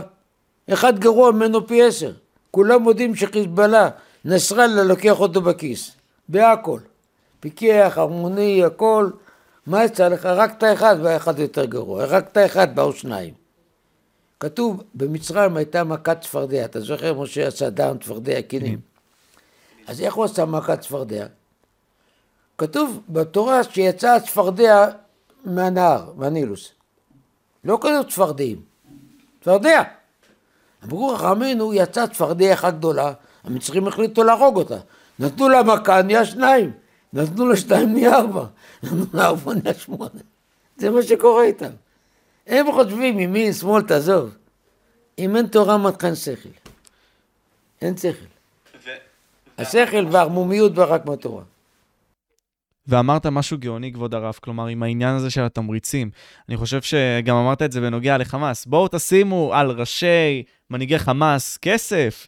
אותם אנשים יארגו אותם, כלומר, זה מה שעשינו גם עם אותם חטופים. כלומר, בסופו של דבר, הבטחנו לאותם אנשים, סתם דוגמה, שלא נהרוס את ביתיהם, במידה והם יביאו לנו את החטופים. הנה, אוקיי. כלומר, הדברים האלה יכולים לעבוד, אני חושב. כלומר, התמריץ. תמריץ זה דברים שמניעים את האדם. אתה זוכר, אחד בן לאדן? כן. מה? אתה זוכר שאמריקאים הבטיחו $10 מיליון על הראש שלו? כן. אם היו אומרים כאן, החכמולוגים שלנו, $1,000,000 לראש של אני, מחר הוא אצלך כאן. מחר אתה מקבל את הראש, הראש בצנצנת ופורמלין. למה לא עושים את זה? כל העולם עושה את זה. פוחדים לתת עוד נשמוות למחבלים, אני לא הבנתי למה. בכל הארצות שלכם, סוריה, סעודיה, עיראק, איראן, עושים את זה. זה לא שמגיעים איזה נאצים ומחדשים שיטה אכזרית. אפור, אם כולם עושים את זה, איראן, עיראק, סוריה, סימן שזה השפה שלהם. אבל הם ליד ישראל ברברים. הם ליד ישראל ברברים, כבוד הרב. לא, כמו הם. כך הם נראים. כמו הם. אפוך. אם טורקית תדבר טורקית, אם רוסית תדבר רוסית. אז תצליח. אם הרוסית תדבר בטורקית, אם הטורקי ברוסית, עבדת. אז אני שואל כבוד הרב, כלומר, אנשים מסתכלים על שלום עם הפלסטינאים, מביאים מלא אפשרויות והכל. איך אתה מסתכל על הסוגיה הזאת? כלומר, יש לנו את מלחמת חרבות הברזל. האם בהכרח אנחנו צריכים לחתור לשלום עם הפלסטינאים? או שאתה חושב שהשורש האידיאולוגי שלהם הוא בעצם רעיל מן היסוד? כלומר, הם רוצים את ישראל מהנהר עד הים, כלומר. איך אתה מסתכל על זה? גם כאן, אתה נוגע בנושא המרכזי, נושא גדול, שגם כן הטריד אותי הרבה שנים, אולי 20 שנה.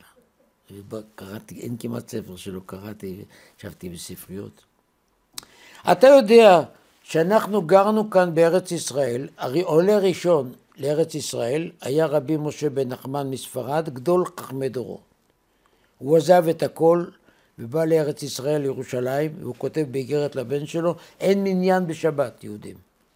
לפעמים בא אחד מהכפר הזה, אחד מהכפר הזה.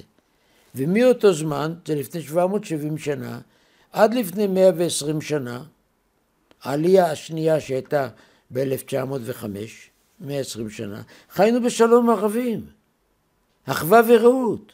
אתה יודע את זה או לא? זה לא מלמדים. מלמדים את האנשים שהם את המדינה, את החקלאות, הקימו הבילויים, אחד הבלופים הגדולים. זה לא נכון. חיינו אותם בשקט. למה? אתה צריך לדעת את השפה שלו. כותב גדול המזרחנים של ימינו, פרופסור שוקה פורט, אולי שמעת עליו. שהוא לא מגדיר את עצמו כיהודי בכלל. הוא טוען, אני כנעני. אתה יודע מה זה תנועת הכנענים? שהקים יונתן רטוש, והוא תלמידו וכתב את הביוגרפיה שלו. היינו מופיעים ביחד בית ספר לקצינים בארגילו ובפנלים. אז הוא כותב בספר שלו, שמי שהתחיל לסכסוך עם הערבים, לא הייתה לאומנות. 1848 נקרא אביב העמים, התחילה לאומנות באלבניה, בבולגריה, בכל מקומות. כאן במזרח התיכון לא הייתה לאומנות. מתי זה התחיל? 1905 בעלייה השנייה, שהייתה העלייה החילונית הראשונה. מרוסיה, מברית המועצות, לא? באו 20,000 איש מרוסיה, כותב בן גוריון ביומן שלו. המהפכה הראשונה ב-1905, נגד הצער, המהפכה הקומוניסטית הראשונה קוראים לזה, נכשלה, והצער שטף את זה בדם ודמעות. מי ארגן את המהפכה? יהודים כרגיל. הם עשו גם את המהפכה השנייה של 1917. תסתכל תמונה של פוליט ביורו הראשונה, מתוך 13 איש, 6 יהודים. מי הקים את הקג"ב? יהודים. מה אתה חושב? מי בדלה את הצבא הרוסי? טרוצקי, יהודי. טוב, בוא נחזור. אז הוא כותב ככה, פעם ראשונה ראה מזרח התיכון בחורים ובחורות ביחד. פעם ראשונה ראה מזרח התיכון, כותב שוק הפורט, לא איזה אחד דתי או חרדי. ראה מזרח התיכון, בחורות הולכות ללא בצנוע, נסיים פטרות וככה, אתה יודע, חבר'ה שבאו אז. בנוסף לזה, הם באו עם אידיאולוגיה קומוניסטית. החברה הערבית נשלטת על שתי מעמדות, המעמד הדתי, הקאדים ושות, המעמד השני זה בעלי הכסף, אפנדי. יושב אפנדי משחקים בחרוזים, ויש לו איזה 10,000 עבדים שעובדים בסדר שלו. אמרו, וואלה, אלה קומוניסטים, יקחו לנו את כל האדמות. ילעימו את כל האדמות, ונשאר בלי כסף, חייבים לעקור אותו שהוא קטן, העשב הזה. אמרו, הקאדים הם הורסים לנו את הנוער. יש דברים שאני לא יכול לדבר עכשיו. אתה מבין? מה עשו כאן? כן, היה סחר נשים, אתה יודע את זה? תיקח ספר הוצאת בן צבי, יד בן צבי, האימיגרנטים, שם תקרא את הכל. אני מנוע לדבר על זה פרסיה, זה... מקובל. קיצור, תקרא, פבריקן, תקרא את הספר, אימיגרנטים. אינפורמציה מחרידה, מה הם עשו? כאן. זה פתר לי את הבעיה על כמה פוגרומים שהיו להם הם היו, והסתירו את הדברים. כל ההיסטוריה שלומדים בית ספר, זה היסטוריה קומוניסטית, מפברקת, לא אמיתית. לקח לי הרבה שנים לגלות את זה. ישבתי בארכיון הציוני, בארכיון של האוניברסיטה, ספריות לא חשוב. נושא אחר. שלט זה המון חומר. בוא נחזור. אז הוא אומר, הם ראו את הקיבוץ כאויב הכי גדול, כי הוא שלב ניאליזם עם קומוניזם. מזה נוצר, זה בכלל לא סכסוך, בבית ספר לימדו אותי, לקחנו להם אדמות, גם זה דבר לא טוב. כי שבע המושבות הראשונות שהקימו חרדים, הם קנו את האדמות בכסף מערבים. מסופר בתורה פרשת השבוע, יעקב בא לארץ ישראל, הוא קנה את האדמה בכסף. אברהם בא לארץ ישראל, קנה את מערת המכפלה בכסף. כן. הם לקחו, אבל זה לא נכון. זה לא סכסוך מדיני, זה סכסוך דתי, ולכן חיזבאללה, מה אומר נסראללה כל הזמן? אני נגד הציונים הכופרים. לפי הקוראן חייבים להרוג את כל הכופרים. אותו דבר אומר החומני, אותו דבר החמאס. אומר את זה אומר שוק הפורט, לא איזה באדם דתי. זה סכסוך חברתי דתי, ולא סכסוך שטחים ומדיני. חד משמעית. אני אספר לך. אחרי 6 ימים, אני עברתי ללמוד בירושלים. ישיבת מיר. והיינו הולכים לכותל בלילה, 1, 2, גומרים ללמוד, הולכים. לא פחדנו. אם הרבי היה רואה אותי, נדבק לקיר, שלא ראה אותו. כל כך פחדו מאיתנו. יום אחד הלכתי בשער שכם. אתה מכיר קצת ירושלים, שער שכם. זה מקום מסוכן, אני לא מציע לאף אחד ללכת היום. אתה יכול לחזור עם סכין בגב. זה הרוב המוסלמי. אבל אז לא כלום. הלכתי, פתאום באמצע הרחוב אני מרגיש ריח של פרות. פרות באמצע כאן ירדיקה. מוזר. הלכתי, עד שהגעתי כאן, יש שמאלה רחוב שלשלת. זה רחוב צר שמוליך להר הבית. אני הולך בשלשלת. פתאום מולי רפת עם פרות. שנת 1968, אני עומד תמה. פתאום יוצא מהבית, זה ערבי אחד זקן עם שפם לבן ככה, עם שוואל, אתה יודע מה זה שוואל? לא. זה כאלה מכנסיים של פעם, לבנות כאלה, באמצע זה יורד כמו משולש עד הרצפה. גם צרות, באמצע זה יורד ככה, זה בערבית שוואל. והוא אומר לי, וואט ויסטו? ביידיש, מה אתה רוצה כאן? אני בהלם. ערבי זקן, דבר אל היידיש. אני יודע יידיש כי... אצלנו בבית שפתם הייתה יידיש. ההורים שלי באו מאירופה, אבל זה היה שפה שלהם. הילדים שלי לצערי כבר לא יודעים יידיש. אצלנו נדרג רק עברית. אז אני עונה לו ביידיש. פנבנט קסט יידיש. מאיפה אתה יודע יידיש? הוא אומר לי, מה זה מאיפה? כאן בחוצר. לא חצר, חוצר, ביידיש.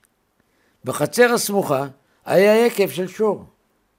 ואני בתור ילד הייתי עובד ביקב, ושם הדיבור הוא הרקידיש, אז אני יודע יידיש. אתה מבין איך היו? אחד עם השני בשקט. אני רואה ערבי ברחוב, אני אומר לו מחבת.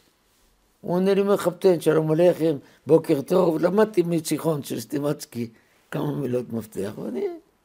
למה לא? נכון? ברומא תהיה רומאי. תן לו את הכבוד, הערבי על הכבוד הורג. אפילו את הבת שלו. נכון. אתה צריך להכיר את המנטליות שלהם. מנטליות, הם לא מכירים לא את המנטליות, זה לא חשיבה. אני לא מרגיש שום ניכור איתם, כמו עם שום אדם, משום גזע, משום דת. כל אדם ועולמו, אז אם אתה תגלה הבנה למצב שלו, אתה תוכל לחיות אותו. אבל אם אתה תנסה להתגאות עליו או להתגרות בו, זה כאן אתה פשוט. הנה, פגעו באיזה בדואי אחד. שם, בטבח הזה. כן. הם הכריזו 1,000,000 שקל, מי שייתן אינפורמציה, מדהים. נכון? כן. מדהים. כן. כן. אומר, זה ייגמר, לא היום עוד שנה, לא היום עוד 50 שנה. אצל הערבים נקמה נשאר, תעשו לך, תקה ושוחטים אחרי הנקמה. קודם, דם. פה זה כבוד. נכון? פה זה כבוד. כן. כן. זהו. צריכים לדעת עם מי אתה משחק, מה הערכים שלו. איפה היבלת שלו, אז תדרוך לו. אז תראה, את כל המושבות הראשונות בנו ערבים. את כל השמירה למושבות היו ערבים. את השוב של פרוטקשן לא בנו עכשיו בר שבע. זה הטבע שלהם. אתה צריך להבין עם איש חסק. אני מבין, כבוד הרב. אני אשמח לשאול עוד כמה שאלות קצרות ואנחנו נסיים. כבוד הרב, מה מדינת ישראל עבורך, אם אתה יכול להגיד את זה? כלומר, אם אתה רואה עכשיו את האידיאל של מדינת ישראל מבחינת אזרחיה, קודם כל אני מבין מהשיח דווקא שאין לך בעיה בין אם זה לחיות עם הערבים, עם האנשים האלה והאלה, העיקר שיכבדו אחד את השני, או שאני מכניס לך מילים לפה, כבוד הרב. נכון, כתוב בפרקי אבות, איזה הוא מכובד המכבד את הבריות. איזה הוא גיבור, כובש את יצרו. הגבורה של אדם תתמודד ביחס לעצמו, והסלחנות ביחס לזולתו. אנשים הופכים את זה.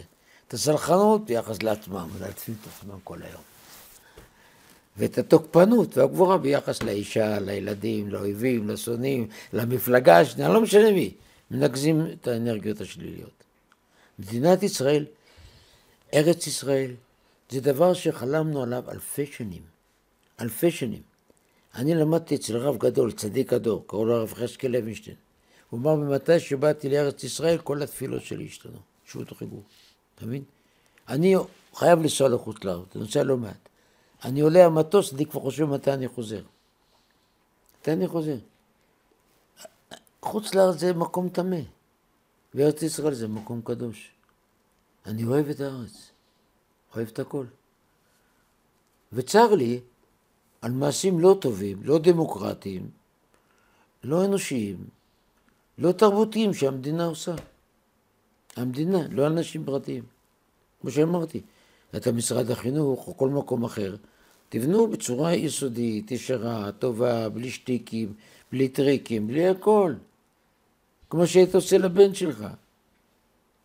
אחריו קשה מאוד, כלומר, יש פה עניין של תמריצים, ומי כמוך יודע, אני לא צריך להסביר לך, ואני חושב שטיפה שווה להידיין על זה, כלומר, להרגיע את הברברים הצעירים, נגיד, תמש את השימפנזות הצעירות האלה, שהם בני 13-10, מנסים להראות עד כמה הם חזקים, והכל, ובסופו של דבר, השימפנזות הגדולות בעצם באים ומחנכים אותם, כך מערכת החינוך, וגם המערכת עצמה, מעורכים בעצם את שכר מורים לשנה, כי זה פשוט צריך לתת למישהו עבודה. אפשרי לסיים את הכל בחודש, את כל חומר הספרות שמלמדים בשנה הזאת.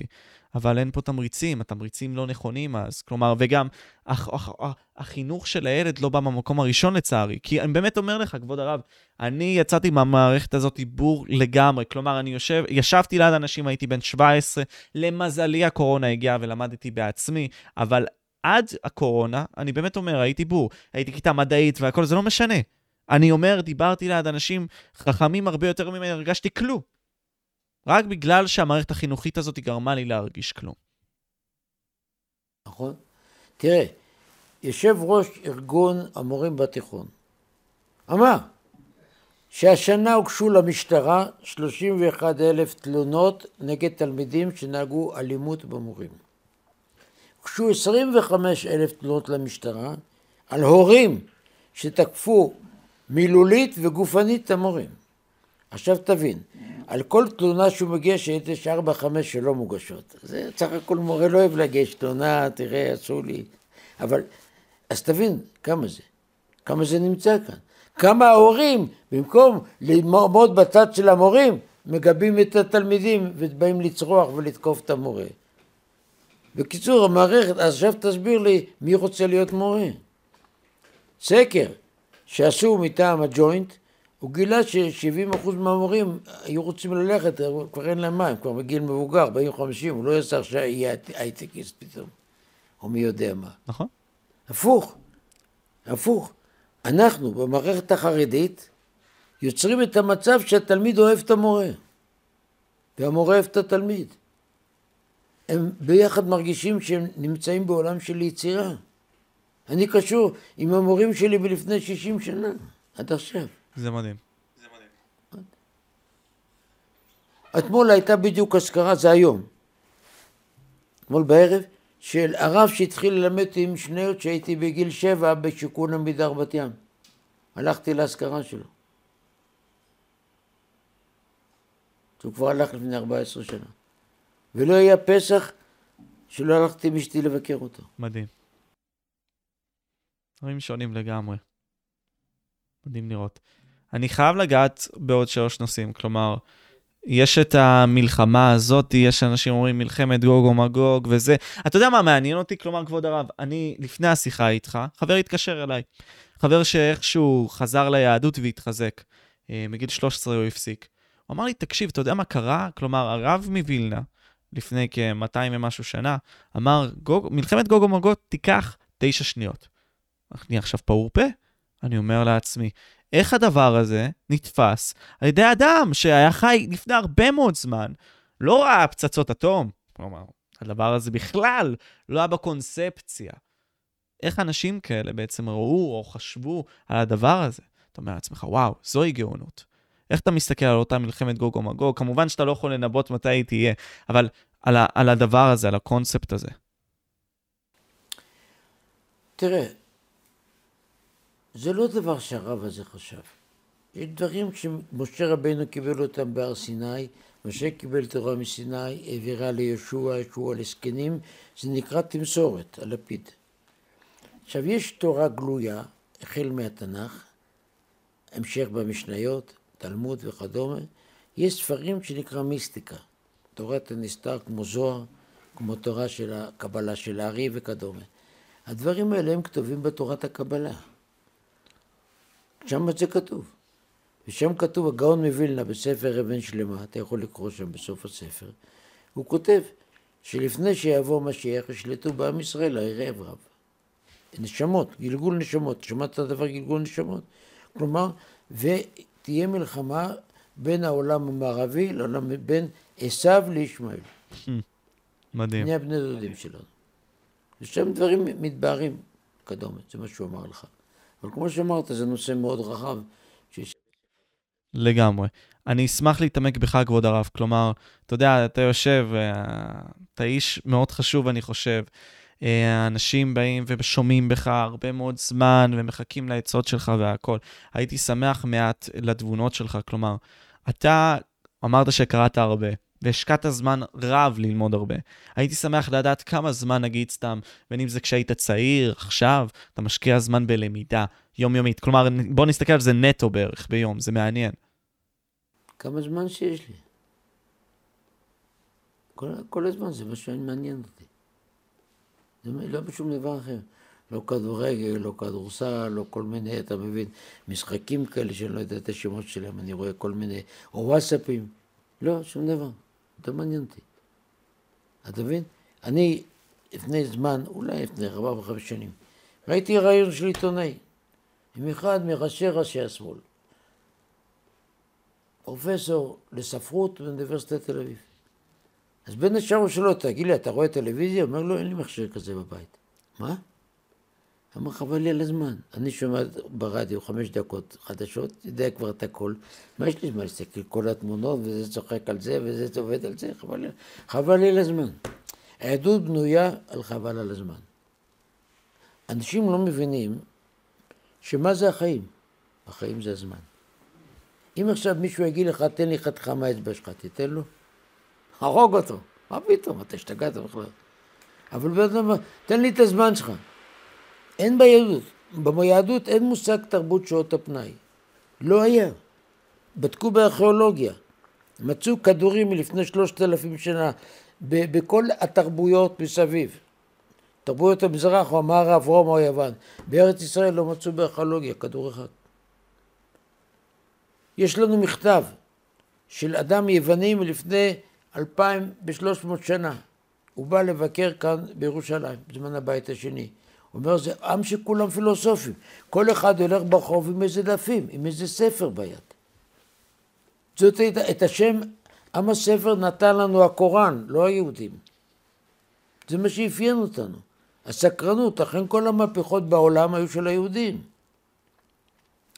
אתה יודע, שכל התרבות היוונית הקלאסית, אין במתמטיקה של פיתגורס, של ארכימדס, אין הפילוסופיה של אריסטו, אפלטון, בקיצור, כל תרבות יוון נמצאת בידינו בזכות היהודים. איך? היהודים היו העם המתורגמן בעולם, כי הם נדדו מעם לעם, גרשו אותם. התרבות היוונית נכתבה ביוונית. כשרומא תפסה את השלטון, היהודים העתיקו את זה מיוונית ללטינית, השפה של הרומאים. מאוחר יותר, במאה השביעית, הגיעו לאירופה המוסלמים, אבו בכר וכדומה, שהגיעו, כבשו את ספרד גם אם אתה יודע. היהודים העתיקו את כל התרבות היוונית לערבית, מהמתמטיקה עד הספרות. מאוחר יותר היהודים העתיקו את זה מערבית לאנגלית, לגרמנית. כן. כל יהודי זה לא כמו היום. כל יהודי ידע לפחות 4-5 שפות. אחד מההורים של אמא שלו, אחד מההורים של אבא שלו, אחד מהמדינה שהוא היה ילד, אחד מהמדינה שגירשו אותו שהוא היה מבוגר. אתה מבין? גלגלו, ידעו, היום תרבותי. הובילו את התרבות העולמית. לכן כל המהפכות, הן בפסיכולוגיה של פרויד, והן בפיזיקה של איינשטיין, ונתפור לך הרבה תחומים, בכל התחומים. היהודים היו מובילים, כי הראש שלהם היה בלימודים. וגם כאן, כמו שאמרת, היו צריכים לשים את זה בראש מעיינה של המדינה היהודית. לגמרי. לגמרי. אז היינו באמת אור לגויים. נכון. אז הייתי מתעכב טיפה והייתי אומר, כל עוד אתה קולט כבוד הרב, אתה פשוט לומד. זה מה שאתה עושה, נכון? כל עוד כן, מדהים, מרתק. אני אגיד לך מה אמר מורי ורבי רב שך, שהוא היה כבר בן 90. הוא אמר, כל זמן שהמוח עובד צריכים ללמוד. כשהמוח מפסיק לעבוד צריכים לחשוב איך אפשר לעשות טובה ליהודי. יפה. ועם התובנה הזאת הייתי שמח לשאול אותך, כבוד הרב, יש צירים שצופים בתוכנית הזאת, הרבה מאוד, כאלה שאתה יודע, שואלים אותי יצאות כל מיני כאלה, רואים את זה, רואים אותך, ושמחים לשאול, יצא לצעירים, אתה חיית, דיברת עם אנשים מאוד גדולים בחיים האלה, אנשים שלמדו כל כך הרבה, איזה יצא אתה רוצה לתת להם, כבוד הרב? למי? לאותם צעירים, צעירים שרוצים לשנות, שרוצים ליצור, אולי רוצים לחדש ולעשות משהו עם האומה היהודית. כלומר, ליצור עתיד טוב יותר לה. הייתי מציע להם שילמדו, כמו שאתה דיברת כל הזמן, יהדות.